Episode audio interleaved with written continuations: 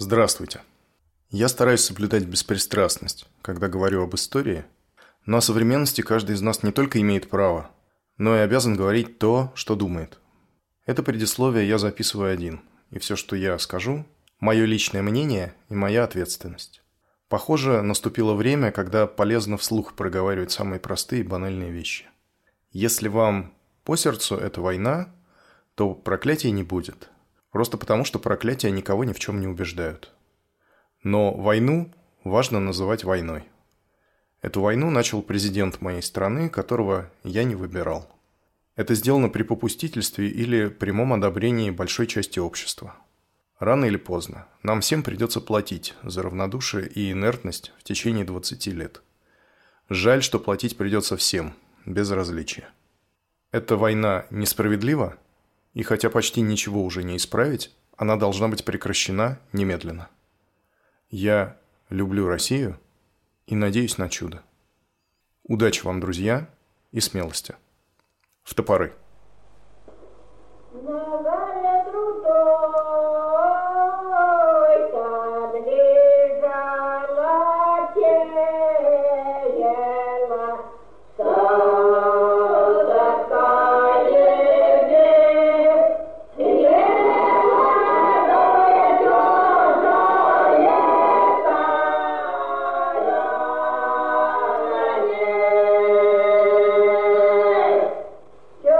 Конце декабря 1879 и начале января 80 -го года в Комитете министров, помимо безуспешного обсуждения старых проектов реформы Государственного совета с приглашением земских гласных, обсуждается еще один вопрос. Это вопрос о целесообразности Института временных генерал-губернаторов. Этот институт был введен после апрельского покушения Соловьева, генерал-губернаторам предоставлены исключительные, даже четко не очерченные полномочия. Это была попытка жесткой рукой задавить крамолу в основных местах ее распространения. Полномочия генерал-губернаторов действительно необычайно широки, и либеральная общественность от происходящего совсем не в восторге. Возможностей для произвола огромное количество. Так, например, генерал-губернатор Петербурга Гурко инициирует сплошную проверку паспортного режима в столице – Каждый домовладелец обязан предоставить полиции виды на жительство всех своих жильцов. И нужно помнить, что в руках губернатора практически ничем не ограниченная возможность подвергать граждан административным взысканиям, в том числе высылки без суда. Ответственность несут не только жильцы, но и сами домовладельцы, причем довольно суровую. примеру Петербурга следуют и другие генерал-губернаторы, причем, например, в Одессе в обязанность домовладельцам вменяется не только контроль за исправностью документов проживающих, но и воспрещение жильцам устраивать у себя сходки, вплоть до того, что любой прием гостей потенциально может закончиться визитом полиции. Там же в Одессе за период генерал-губернаторства утверждено и исполнено 8 смертных приговоров. И, как ни странно или закономерно, даже в среде высшей бюрократии и особ, приближенных к царю, такой режим не встречает безусловной поддержки. В частности, давно известный нам своими либеральными настроениями брат царя, великий князь Константин Николаевич, на заседаниях Комитета министров говорит о том, что страна не может постоянно жить на военном положении, что никто не застрахован от произвола и о том, что необходимы права генерал-губернаторов согласовать с существующими узаконениями. От Константина Николаевича можно ожидать такого отношения. Но даже наследник цесаревича Александр Александрович, который либерализмом не отличался никогда, сетует в дневнике на рассогласованность действий губернаторов, некоторые из которых, буквально по его выражению, бог знает, что творят – а кое-кто из них больше печется о личной выгоде, чем о государственных интересах. На фоне этих дискуссий 30 января 1880 года в Петербург приезжает наш новый герой. Этот человек в следующий год будет играть в нашей истории одну из главных ролей, и на этот раз речь идет не о революционере. На момент своего приезда в столицу наш герой – харьковский генерал-губернатор. Цель его приезда – Обращение к государю с отчетным докладом за время своей деятельности на этом посту. Героя зовут Михаил Тариелович Ларис Меликов. Здравствуйте, с вами снова Общество анонимных любителей русской истории. На этот раз меня будут звать Ефим. Здравствуйте, Ефим. Здравствуйте, условный Илья. Откуда взялся Михаил Тариелович и как он оказался на своем посту, с которого пойдет еще дальше? В первую очередь, это человек совершенно незаурядный. Хотя на высоких государственных должностях вообще редко оказываются заурядные люди, как бы мы к ним ни относились, но сам факт того, что человек сумел добиться высокого положения в какой-то системе, свидетельствует об определенных способностях. Это не обязательно управленческие таланты, это может быть и исключительная подлость, конечно, и изворотливость, но даже это требует некоторого интеллекта. Что касается Лорис Меликова, то его природа не обделила ни изворотливостью, ни интеллектом, ни совершенно бесспорными управленческими талантами. Как легко прочитывается в его имени, Михаил Тариелович Лорис Меликов не русский. Он родился в Тифлисе, современном Тбилиси, и он потомок древнего армянского княжеского рода. Он хорошо образован. Отец его, несмотря на то, что был дворянином, занимался, насколько я понимаю, предпринимательством и был достаточно обеспеченным человеком, как и сам Михаил Тариелович впоследствии. Отец, видимо, понимал ценность и значимость образования и приложил определенные усилия для того, чтобы сын это образование получил. Так, например, кроме того, что положено знать всякому образованному человеку, Ларис Мельков знал, судя по всему, свободно 8 языков. Причем надо иметь в виду, что это не только европейские языки, наш герой военный. Он родился и основную часть своей карьеры сделал на Кавказе. И говорит он, в частности, кроме русского, на армянском, ну, это понятно, он армянин, на турецком, грузинском и ряде других кавказских языков. О карьере. Карьера его была стремительна. Уже к 30 годам, а сейчас, когда он приезжает в Петербург, ему 56, уже к 30 он был генералом. Как я уже и сказал, он военный, но основной его скилл, если можно так выразиться, за который его ценят, и благодаря которому он так быстро продвигается по службе, это даже не полководческие способности или доблесть, это административный талант.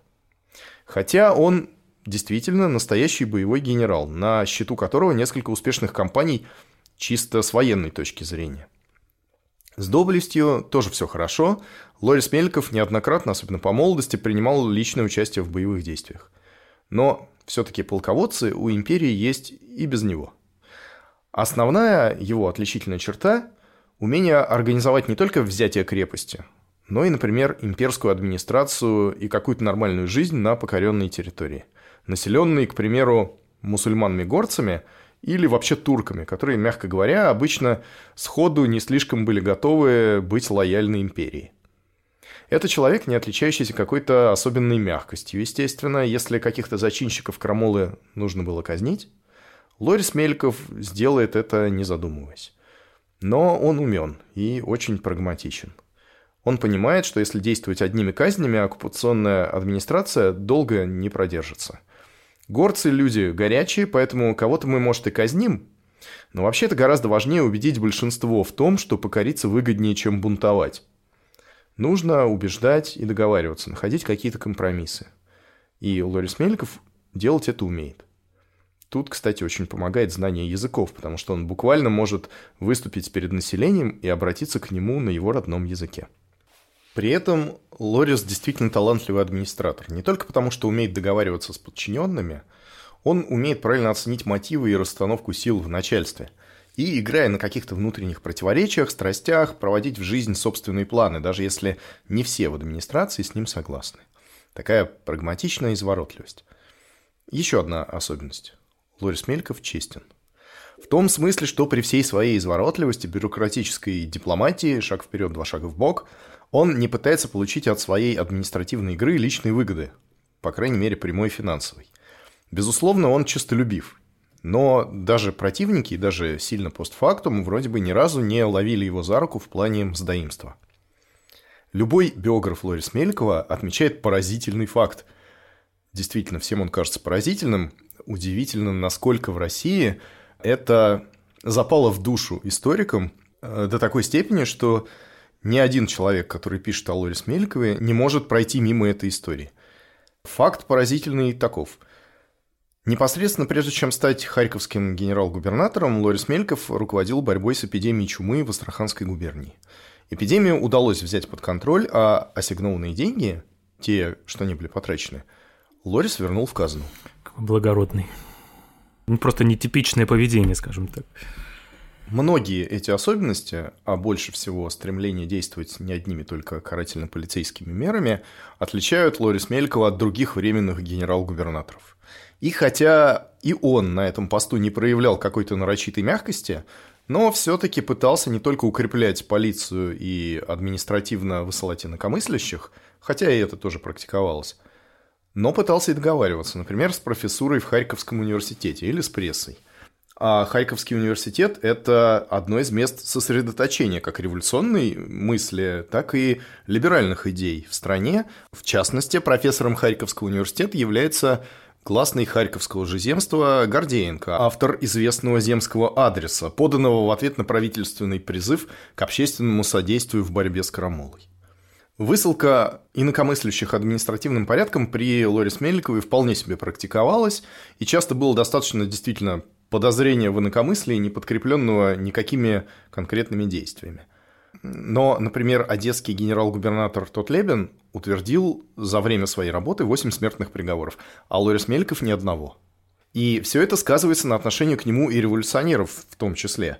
Не то чтобы они были к нему как-то особенно благожелательно настроены, но во всяком случае не испытывали по отношению к нему ярости и каких-то откровенно мстительных позывов. Мы уже знаем, что Народная воля готовила покушение на петербургского генерал-губернатора Гурко. Покушение на Тотлебина тоже будет разрабатываться. Будет готовиться даже покушение на начальника канцелярии Тотлебина, который якобы инициировал весь произвол одесского губернатора, а тот, мол, только подписывал. Ну, про многих так говорят. Так вот, на Лорис Меликова покушение не разрабатывалось. При всем при этом Лорис Мельков до последнего момента не входил в тот довольно узкий круг высшей имперской администрации, которая сменяет друг друга на министерских и других высоких постах. Он все-таки военный человек прикладного действия. Задача поставлена, решаем. Это не придворный. Все свои административно-бюрократические таланты он оттачивает вдали от столиц, в основном на Кавказе и в Закавказье. Правда, он подозрительно удачно всякий раз оказывается в Петербурге именно тогда, когда нужен именно такой человек, как он. Например, в прошлый раз он приехал в Петербург то ли 1, то ли 2 апреля, то есть в день покушения Соловьева. И сразу после него был назначен харьковским генерал-губернатором. На этот раз он приезжает в самом конце января. И никто еще не знает о его скором повышении. Но оно непременно случится.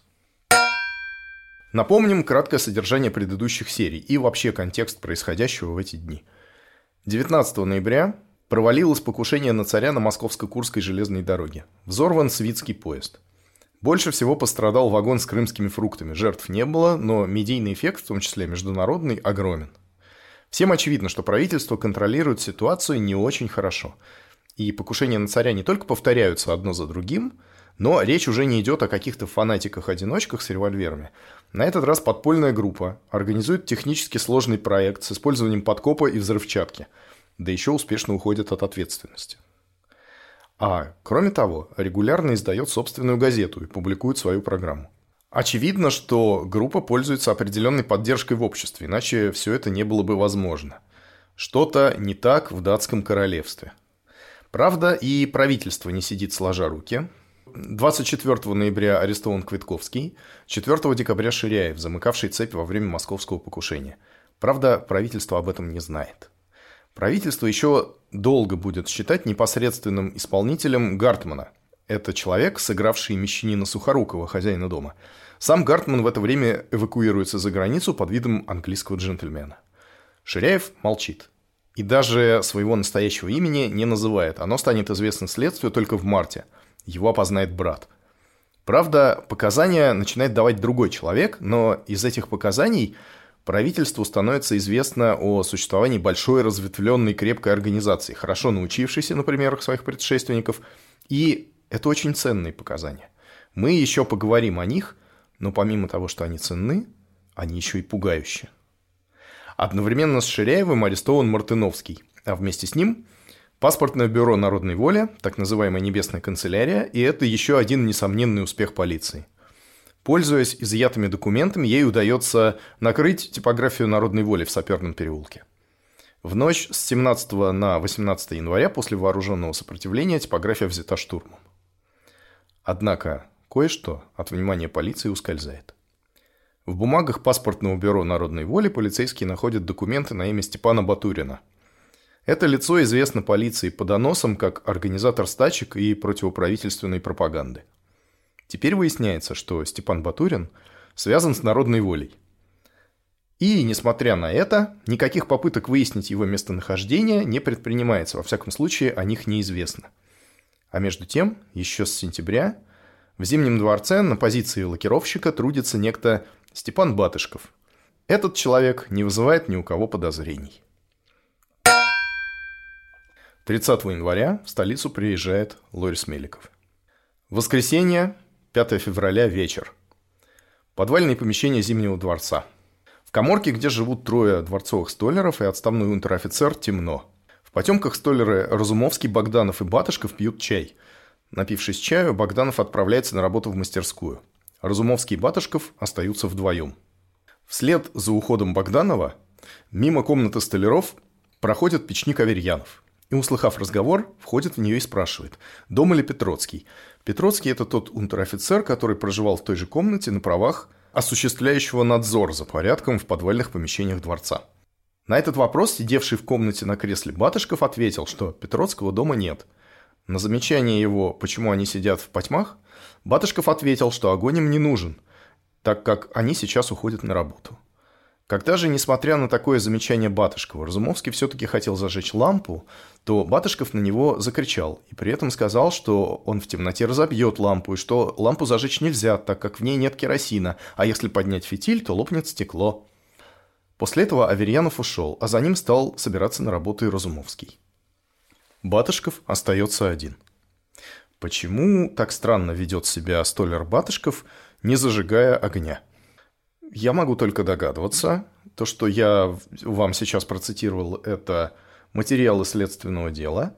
Но, судя по всему, огня Батышков боялся по причинам вполне физическим. И это будет связано с техническими подробностями того, что скоро неизбежно последует. Итак, Разумовский уходит на работу, Батышков остается один. 6 часов 20 минут вечера. На Дворцовой площади встречаются два человека – на самом деле они стараются казаться незнакомыми, и встреча выглядит мимолетной и случайной. Один из прохожих столер Батышков, второй – высокий мужчина с окладистой русой бородой. Батышков произносит только одно слово – «Готово». Спустя несколько секунд раздается взрыв, и во дворце гаснет свет. Из показаний инженера генерал-майора Дель Саля, заведующего Зимним дворцом. Это было 5 февраля – я дожидался внизу вместе с обергуф-маршалом и гуф-маршалом князем Голицыным приезда его высочества Александра Гессенского на Салтыковском подъезде. Речь идет о визите принца Александра Гессенского, который ожидался в этот день. Визит был неофициальным. Можно сказать, что Александр II просто принимает гостей, достаточно хорошо ему известных. Около шести часов мне доложили, что принц Гессенский приехал на другую половину, то есть к другому подъезду. Тогда я поднялся наверх по подъемной машине, но, поднимаясь, вдруг почувствовал сотрясение. Машина остановилась, и я почувствовал смрад. Поднявшись до среднего этажа, я увидел, что в левой стороне люстра потушена. Я сначала подумал, что это произошел взрыв газа, и приказал зажечь погашенные рожки.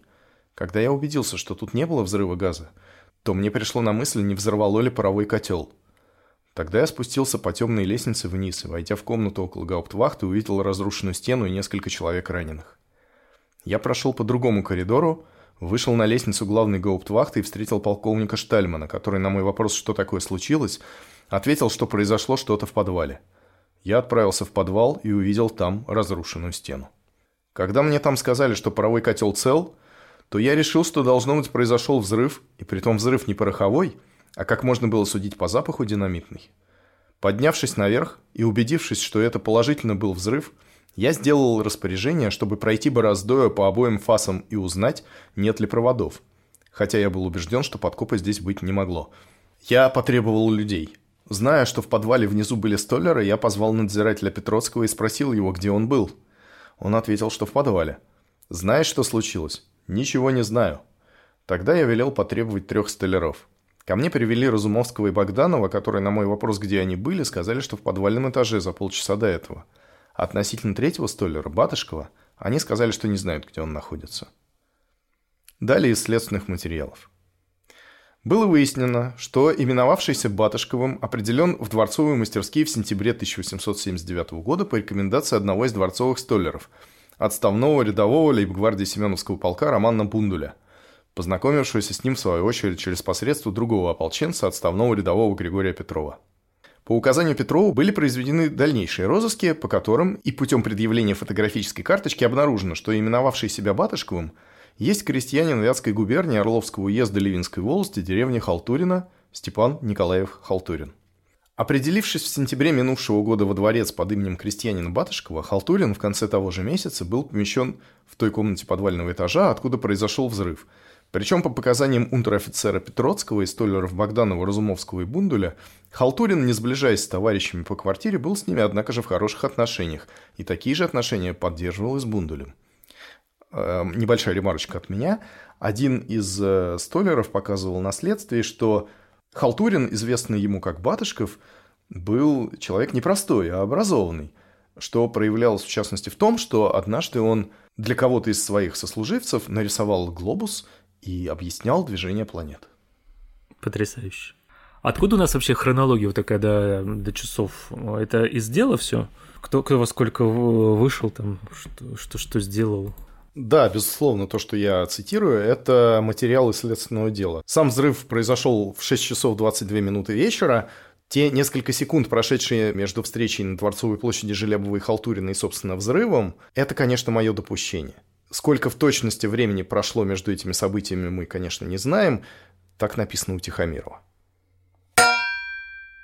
У Бундуля за месяц до события 5 февраля Батышков купил весьма громоздкий сундук, размеры коего не соответствовали количеству бывшего у него имущества. На замечание по всему поводу товарищей Халтурин отозвался, что рассчитывает на службе во дворце разбогатеть. Поддерживая товарищеские отношения с дворцовыми мастеровыми, он по вечерам обыкновенно уходил из дому, а с 1 февраля прекратил обедать и ужинать в общей столовой.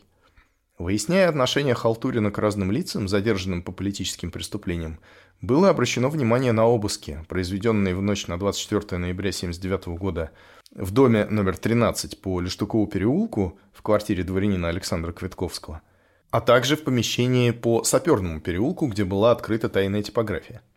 Квартире Квитковского и Евгении Фикнер по обыску, произведенному в ночь на 24 ноября, между прочим, найдены банка зеленого стекла с каким-то веществом, это, разумеется, динамит – и разные аппараты, а также три наброска карандашом на полутора листах почтовой бумаги обыкновенного письменного формата. По предъявлении трех набросков карандашом, найденных в квартире Квитковского и обозначенных номерами первым, вторым и третьим, заведующему императорским зимним дворцом генерал-майору Дель Салю, последний заявил, что предъявленные ему кроки есть общий план Зимнего дворца с прилежащими зданиями, малым и новым Эрмитажами, и, судя по сделанным надписям, рисунок под номером первым относится к первому этажу Зимнего дворца – причем, однако, некоторые названия на плане относятся до комнат второго этажа, но помечены по расположению верно. То есть на плане подвальных этажей отмечались помещения, в которых могли находиться члены царской семьи. На рисунке номер 2 имеется 5 набросков. Все они изображают один из фасадов Зимнего дворца, но из них два, по-видимому, не окончены, а остальные три изображают второй и третий этажи дворца, выходящие окнами на разводную площадку против Адмиралтейства. Набросок этот представляет детальный план половин его и ее величества и совершенно соответствует действительности. При этом комнаты, обозначенные буквами ПР, УЧ и КАБ, обозначают приемную, учебную и кабинет. На плане они перечеркнуты крестом. Помимо того, что о Степане Халтурине написали следователи, он был одним из лидеров Северного союза русских рабочих. Сама эта организация разгромлена уже почти год назад – но мы успели вскользь о ней упомянуть. Это такая организация самородок, в том смысле, что она не была сконструирована рабочими под руководствами сторонних интеллигентов, а сама зародилась в рабочей среде, и одним из руководителей этой организации был как раз Степан Халтурин. Крестьянский сын. Именно с программой Северного Союза дискутировала в 1978 году «Земля и воля», считая, что напрасно рабочие вносят в нее политическую борьбу. Северный союз русских рабочих разгромлен благодаря доносу полицейского агента. Сам этот агент по фамилии Рейнштейн был впоследствии убит силами землевольцев, но Халтурин остался на свободе. И, как мы понимаем, человек, создавший рабочую организацию, не может не быть человеком инициативным. Халтурин не член народной воли. Замысел и план взрыва в Зимнем дворце – его личное изобретение и инициатива. Сначала Халтурин решил главную задачу – инфильтрировался во дворец, и только потом, при посредстве Плеханова, вышел на контакт с народовольцами. По всей видимости, он общался с Александром Михайловым. Плеханов пытался его отговорить, потому что на тот момент общество «Земля и воля» уже раскололось, а Плеханов – принципиальный противник террористической борьбы. Однако Халтурин был настойчив. И в Народовольческом исполнительном комитете план был принят к исполнению. Подробности подготовки халтуринского покушения мы знаем в основном по записям человека, который сам в нем участие не принимал. И хотя был с Халтуриным знаком, но не слишком близко. Однако подробности, описанные именно этим мемуаристом, почему-то широко разошлись в народе и повсеместно цитируются. Так, популярна версия о том, что Халтурин хранил динамит у себя под подушкой или в подушке, и пары нитроглицерина вызывали у него жесточайшие головные боли, мешали ему спать. Михаил Фроленко, комментируя это место в воспоминаниях Тихомирова, а это именно он, тот самый мемуарист. Вы помните, кто такой Тихомиров? Тихомиров – это один из трех членов распорядительной комиссии Исполнительного комитета народной воли, то есть это высшая ступень посвящения и высший уровень руководства тайным обществом. Помимо Тихомирова в распорядительную комиссию входили Александр Михайлов и Квитковский. Квитковский 24 ноября арестован. Почему Тихомиров мало знает о покушении в Зимнем дворце? Дело в том, что основной его деятельностью была все-таки деятельность редакторская, он писал для газеты «Народная воля» сам, поэтому практическая деятельность во многом оставалась от него в стороне. Но, тем не менее, как человек пишущий, и пишущий хорошо, он описал то, что знал и думал об этом покушении так, что цитирует именно его. Так вот, Фроленко, комментируя это место в воспоминаниях Тихомирова, резонно замечает, что, во-первых, динамит не мешает спать, а во-вторых, хранить его под подушкой было бы крайне неконспиративно. На самом деле взрывчатка хранилась в том самом увесистом сундуке Халтурина, который был затвинут в угол двух капитальных стен.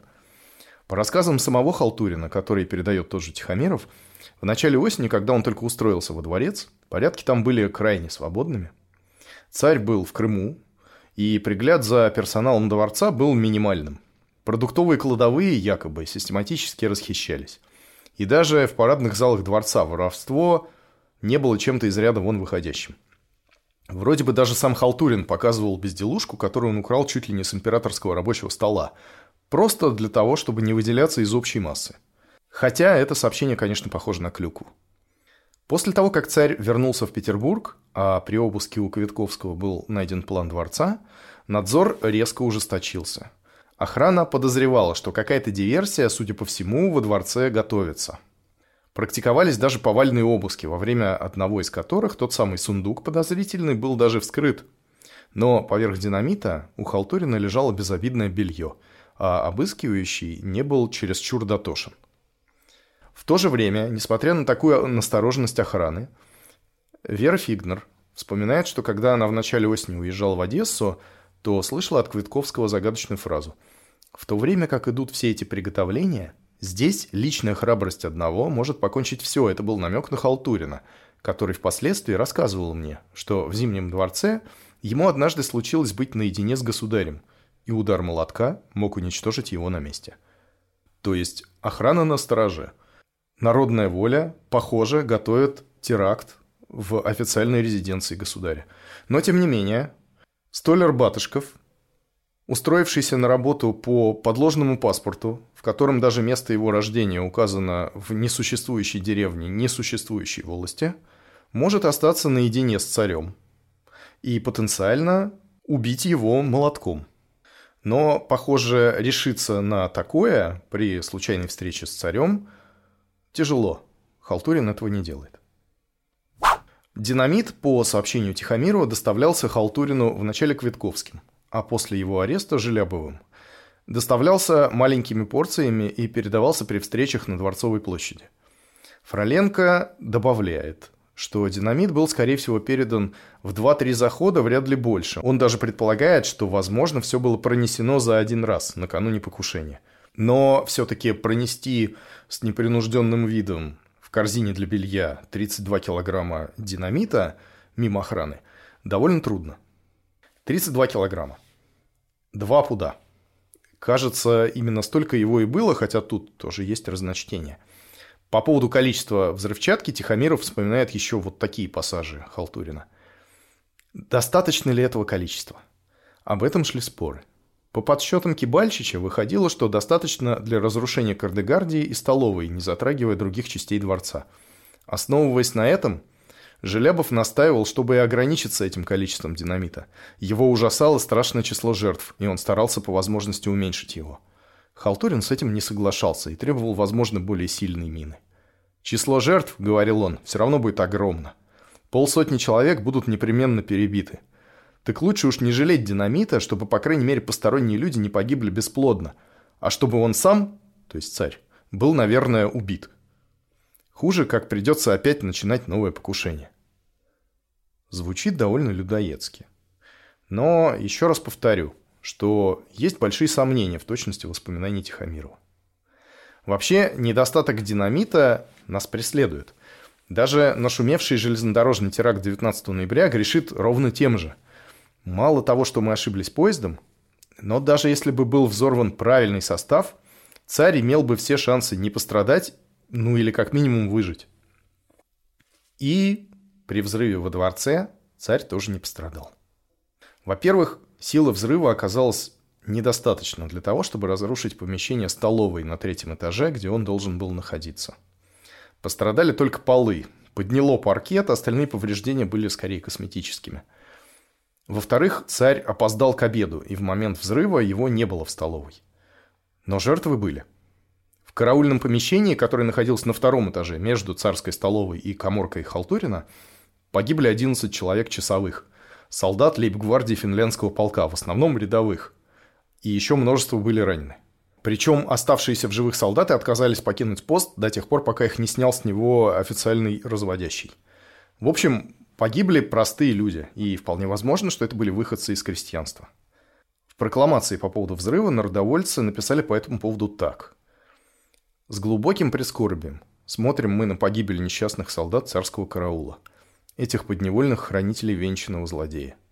Но Пока армия будет оплотом царского произвола, пока она не поймет, что в интересах Родины ее священный долг стать за народ против царя, такие трагические столкновения неизбежны. Жалко солдат. Но у нас есть программа, возвращаясь к предыдущему выпуску, в которой написано буквально следующее. Руководящие принципы действий исполнительного комитета определяются отношением лиц и общественных групп к делу революции. Таким образом. Первое. По отношению к правительству как к врагу, цель оправдывает средства. То есть всякое средство, ведущее к цели, мы считаем дозволительным. Второе. Все оппозиционные элементы, даже не вошедшие с нами в союз, найдут в нас помощь и защиту. Третье. Лица и общественные группы, стоящие вне нашей борьбы с правительством, признаются нейтральными, их личности и имущество неприкосновенны. Четвертое. Лица и общественные группы, сознательно и деятельно помогающие правительству в нашей с ним борьбе – как вышедшие из нейтралитета принимаются за врага. По какой категории должны пройти рядовые, охраняющие царя? Могут ли они пройти по четвертой, как враги? Наверное, да. Хотя следование программе на самом деле не отменяет того, что солдаты эти погибли безвинно. Достигли ли мы цели? Нет, царь жив. Но Представьте, насколько велик эффект. Если неудачное покушение 19 ноября обсуждает весь мир, и всем понятно, что с Россией что-то не так, то взрыв в официальной резиденции монарха – это просто бомба. Если до сих пор кто-то сомневался, то теперь то, что в датском королевстве неладно, очевидно просто всем. Судя по дневникам и письмам современников, в Петербурге началась паника. В смятении и растерянности оказалась власть. 8 февраля на созванном Александром II совещании мнения о необходимых и неотложных мерах разделились. Наследник предлагал учредить особую следственную комиссию, настаивая на экстраординарных средствах борьбы с заговорщиками. Это его обычная позиция. Против этого высказались председатель комитета министров Валуев и военный министр Милютин, брат реформатора. Александр II закрыл совещание, так и не приняв решения. Но 9 февраля на вновь собранном совещании император объявил об учреждении Верховной распорядительной комиссии, органа для борьбы со злоумышленниками с чрезвычайными полномочиями. Генерал-губернаторы с исключительными полномочиями отменяются. Вместо них вся исключительная власть передается фактически одному лицу – начальнику Верховной распорядительной комиссии. Симптоматично, кстати, что орган называется так же, как высшее руководство в составе исполнительного комитета народной воли. Тоже распорядительная комиссия, у народовольцев нет только слова «верховная». Полномочия главного начальника комиссии, согласно царскому указу, таковы. В видах объединения действий всех властей по охранению государственного порядка и общественного спокойствия предоставить главному начальнику Верховной распорядительной комиссии по всем делам, относящимся к такому охранению. А. Права градоначальствующего в Санкт-Петербурге и его окрестностях с непосредственным подчинением ему Санкт-Петербургского градоначальника. Б. Прямое ведение и направление следственных дел по государственным преступлениям в Санкт-Петербурге и Санкт-Петербургском военном округе. В. Верховное направление упомянутых в предыдущем пункте дел по всем другим местностям Российской империи. Требования главного начальника Верховной распорядительной комиссии подлежат немедленному исполнению как местными начальствами, генерал-губернаторами, губернаторами и градоначальниками, так и со стороны всех ведомств, не исключая и военного. Все ведомства обязаны оказывать начальнику Верховной распорядительной комиссии полное содействие. Кроме того, предоставить главному начальнику Верховной распорядительной комиссии делать все распоряжения и принимать вообще все меры, которые он признает необходимыми для охранения государственного порядка и общественного спокойствия как в Санкт-Петербурге, так и в других местностях империи. Причем от усмотрения его зависит определять меры взыскания за неисполнение или несоблюдение всех распоряжений. Распоряжения главного начальника Верховной распорядительной комиссии и принимаемые им меры должны подлежать безусловному выполнению всеми и каждым и могут быть отменены только им самим или особым высочайшим повелением, то есть самим царем. И главным начальником Верховной распорядительной комиссии, по требованию Александра II назначается прибывший в Петербург 30 января с докладом Михаил Терелович Лорис Меликов.